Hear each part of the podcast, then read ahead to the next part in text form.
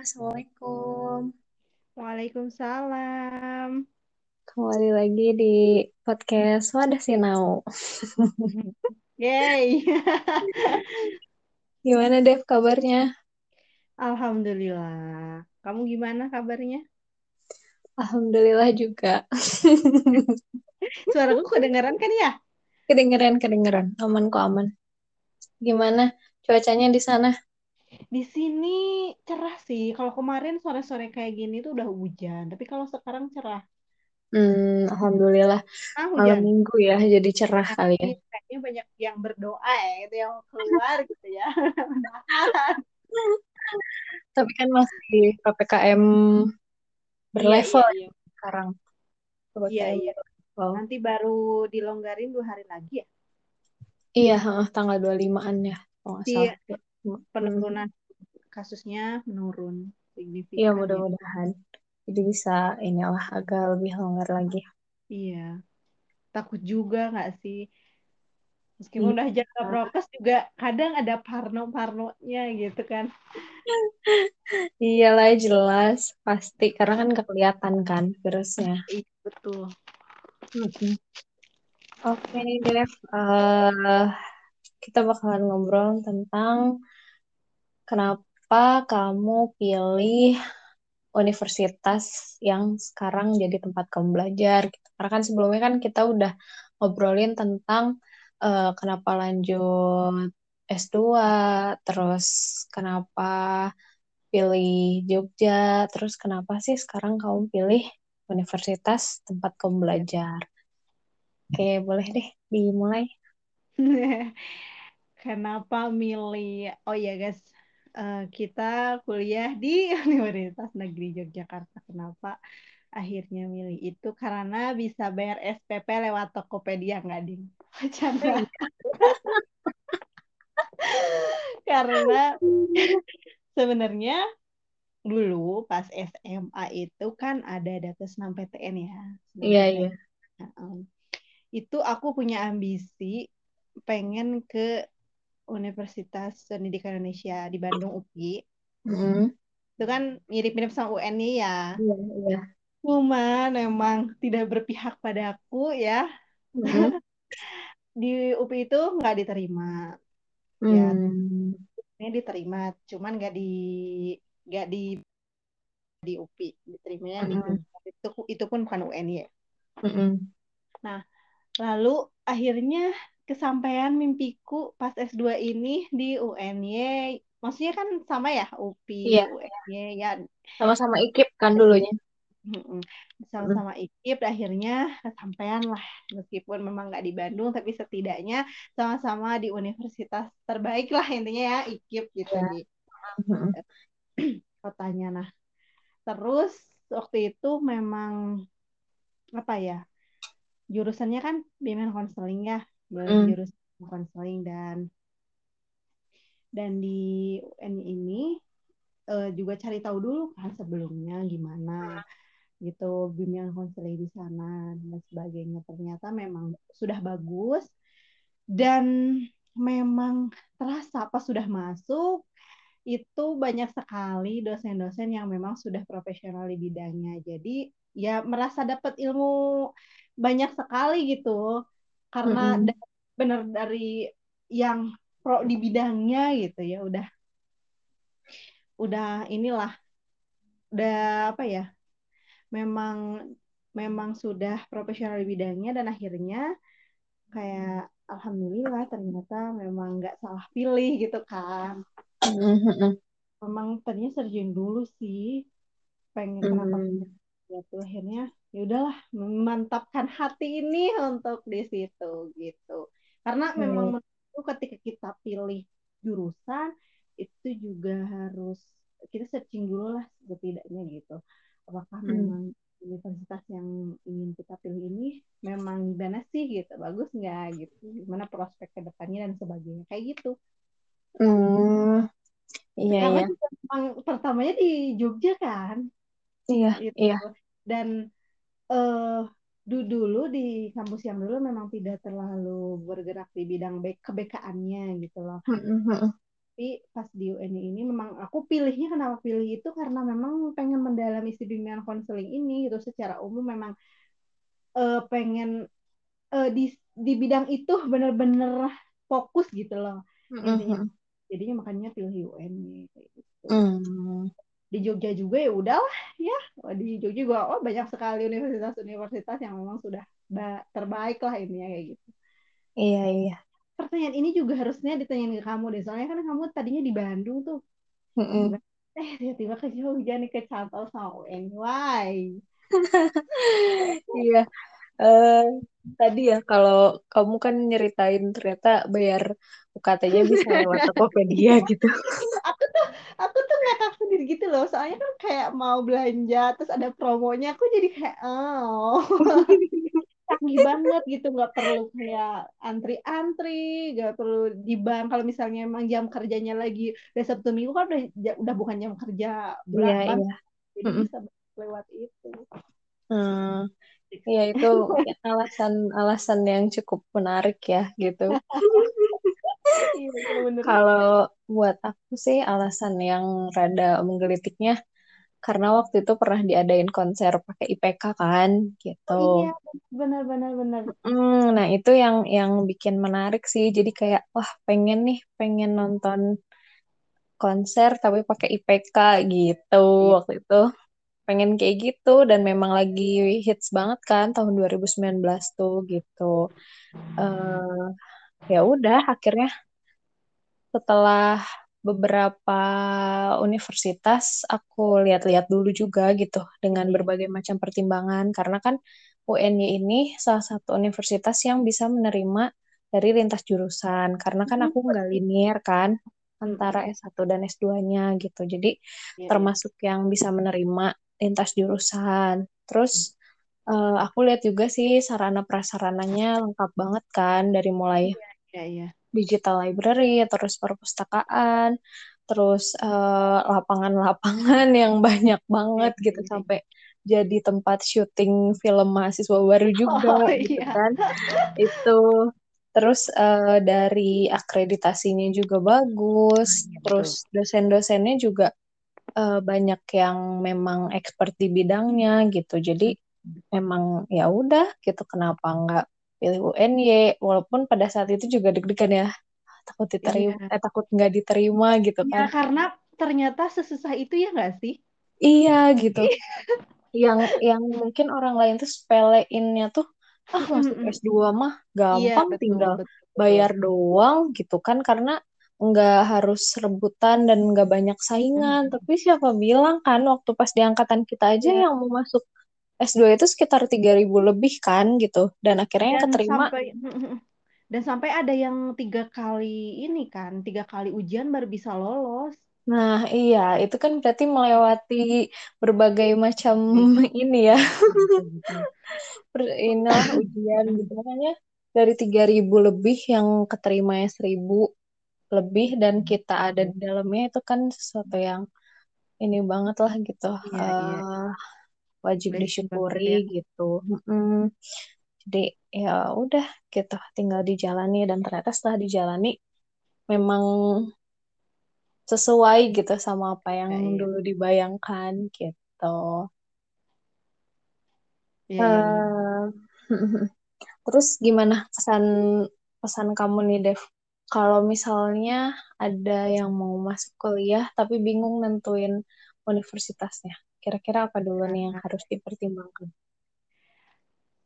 Yang harus dipertimbangkan adalah jelas minat bakat kita, terus Mm-mm. juga akreditasi universitas, akreditasi itu tidak memungkiri memang harus tetap harus dilihat kan demi ke depannya Mm-mm, karena mm-mm.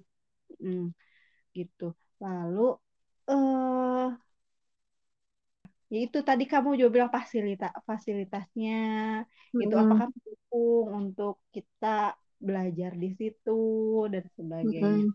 Itu sih poin pentingnya mungkin ya menurut minat bakat dan lihat akreditasi kayak gitu sih. Menurutku ya. Iya, iya. Mm-mm. Dan menyesuaikan sama ininya kita juga nggak sih eh, kemampuan Hmm, finansial, ya. terus ketersediaan beasiswa di universitas itu gitu Nah, kan. ya bisa, bisa kan banyaknya sekarang mah beasiswa dan sebagainya bisa di mm-mm. apply gitu dan juga kadang juga dari daerah juga banyak kan gitu Nah, iya beasiswa iya. ya enak lah ini ya ketika kita mau berusaha bisa kok gitu jangan misalnya eh kayaknya gue nggak bisa deh misalnya finansial uh, gini Mm-mm, begini mm-mm. gitu kalau misalnya memang untuk S2 ketika eh, apa ya memang belum nggak apa-apa kita misalnya mau kerja dulu misal dari S1 kayak gitu nanti bisa mm-mm, S2 kayak gitu karena mm-mm, fleksibel aja sih bisa dua-duanya dikejar selama kita bisa membagi waktu itu nggak mm-mm, mm-mm. masalah gitu Hmm. Iya iya. Yang penting kesiapan dari diri kitanya nah juga ya. iya betul Iya, oke dilihat deh. dulu pembayarannya berapa berapa berapa gitu kan ya harus tetap harus di iya, apalagi di masa pandemi kayak gini kan, gitu iya maksudnya semuanya betul terdampak gitu kan. eh ya memang udah ada aturannya juga untuk penyesuaian UKT kayak gitu ya kan. Ada yang bisa diangsur atau misalnya ditunda dulu gitu kan. Iya setiap kampus punya kebijakannya masing-masing iya karena itu ya memang terdampak juga kan iya gitu. soalnya susah juga kan begini gimana gitu ya Iya. keadaan sihnya kita nggak bisa ketemu tapi untungnya alhamdulillahnya beberapa semester kita pernah ketemu sih kita pernah Iya. ketemu sama dosen-dosen yang memang wow wow amazed banget mereka yang pro di bidangnya terus kayak kita tuh kayak belajar tuh kayak gimana ya eh ternyata memang gue nggak salah pilih ya gitu apalagi Mm-mm. pas dulu itu loh yang kita metopen itu Mm-mm. heeh, itu kan dengan eh de, di apa dosennya sangat pro di bidangnya gitu kan jadi kita Mm-mm. belajarnya ngerasa kayak enjoy aja maksudnya kayak ya ini emang pakarnya kita nggak salah nggak salah pilih gitu. Walaupun emang mata kuliahnya berat ya nggak sih?